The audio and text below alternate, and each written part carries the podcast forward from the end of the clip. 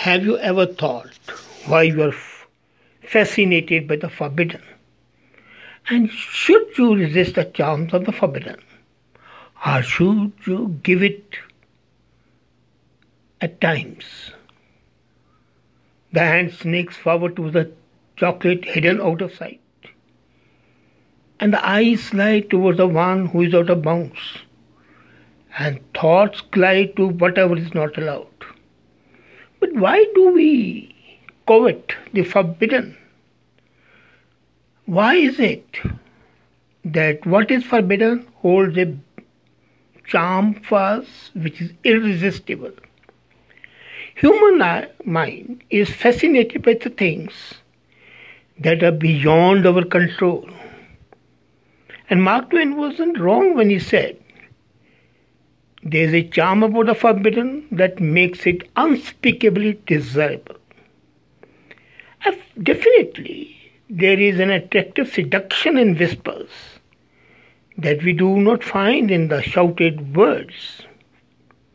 You may possess plenty that others crave, but your heart desires of one thing you cannot have. Everything that you possess would not give you the satisfaction which that one thing would, which is forbidden.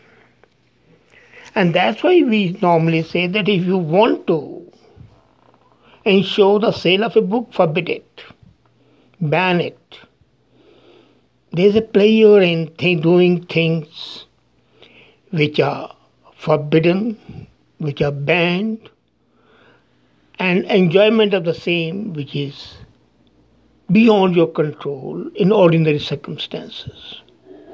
There is a tingly excitement in pursuing the unachievable, in doing the forbidden. An element of naughtiness and rebellion gives an edge to excitement to our fairly regulated existence. The regulated, normal, routine, mundane existence is too boring doesn't have any charm. But the moment we want to seek something forbidden, there's an edge of excitement. We are tempted, we are excited, our pulse goes fast and fast, and we start panting. When most of the life is divided into rules, the rule book is the Bible to go by, then breaking some rules is a taste of freedom. And when you do that, you feel a sense of self control. And from that point of view, going beyond and enjoying the forbidden is something desirable. Perhaps more than the forbidden experience, it's this freedom that we enjoy. It is this feeling that tempts us to push past the boundaries of everyday experience and taste the rush of adrenaline. A group of adolescents may find this euphoria in drinking, shouting on the roads, or in doing drugs. Older people find the same intoxication in extramarital affairs, eating the wrong stuff, or even in going out for a drink with someone who is off limits. Most of the people always find pleasure in lesser crimes sleeping in late, a drink in the afternoon, jumping red lights, wrong parking, and so on. Every child gets curious about the things he is forbidden to do. The instinct carries well into adulthood. As a matter of fact, when you're forbidden from something, your sense of curiosity is aroused. Adrenaline flows of the dangerous risk situations and it continues to encourage us towards the forbidden. And believe me, doing the forbidden helps you in search for differentiators. And that's why when the people say such and such thing is forbidden, I welcome it because that makes you curious, that makes you wonder, And that makes you search. And as a matter of fact, this process of going around, finding the way out, starts right from the childhood.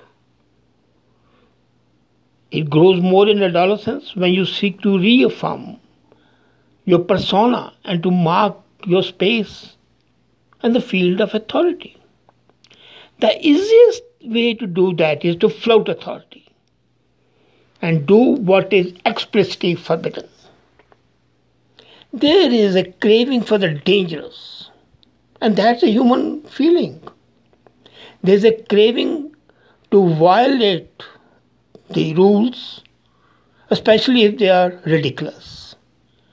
And this craving for forbidden is an attempt to feel fulfilled and more empowered than the next person in our sphere of influence.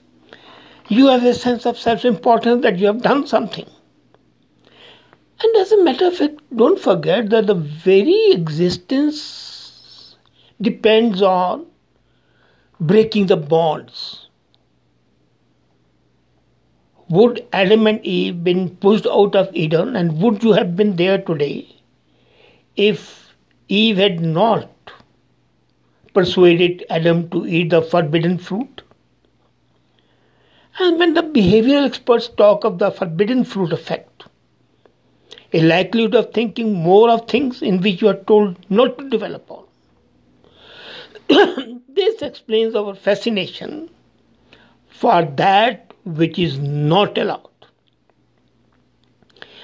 If you are a real human being, if you have a sense of curiosity and wonder, if you have a sense of awe, you would strive to get the unattainable even as you fail to enjoy what's in your grasp.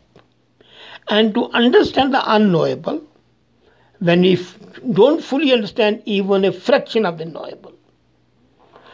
What is not forbidden is dear. You can always enjoy it. And there's no excitement in doing it. But doing something forbidden, well, there is a sense of achievement. And that bolsters your self esteem and your confidence. Is it then wrong to tempt the forbidden? What happens when we break the rules? Curiosity and the need to experience are inherent parts of human evolution. As I said, the very beginning of the word started with breaking the law the God's injunction, thou shalt not eat apple, was violated, then the human civilization, human life started. That's what the Bible tells us. And the Bible said, the church said, that the sun moves around the earth, not the earth moves around the sun. And Galileo pushed it and was punished. But that was the opening of the knowledge. So, whatever is forbidden is not necessarily good.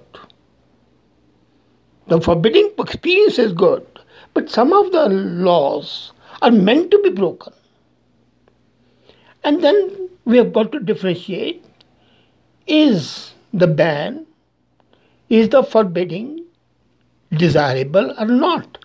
Here the sense of ethics comes in and the sense of discrimination comes in. you have got to decide whether the forbidding directive should be violated or should it not be violated. And if it's to be violated, yes, go ahead and do it. But in case it's inherently bad, then of course it's better to abide by the law, the rule. But at the same time, don't forget that human evolution is based on the basic instinct for growth and survival. And growth and survival depends on taking risks.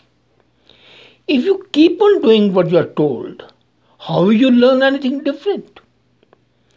Many times, going for the forbidden gives us a sharper understanding of who we are and what we can allow ourselves. A child is forbidden to go near the fire. But once a child is scalded, he will know what danger can be there. And at times, the forbidden becomes a crushing disappointment. And there's an everlasting regret that you did not do it. So the choice is yours. Are you willing to take the risk and do the forbidden? Are you going to be tempted by the snake and start a new world? Are you willing to attempt it? That's a million dollar question you've got to face. And your sense of discrimination and your sense of wonder and curiosity would decide what you are.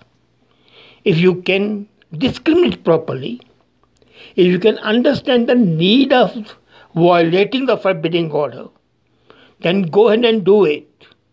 And believe me, you would be a better person for attempting the same. You'll be better for yourself and you'll be better for the society. Think about it. Thank you.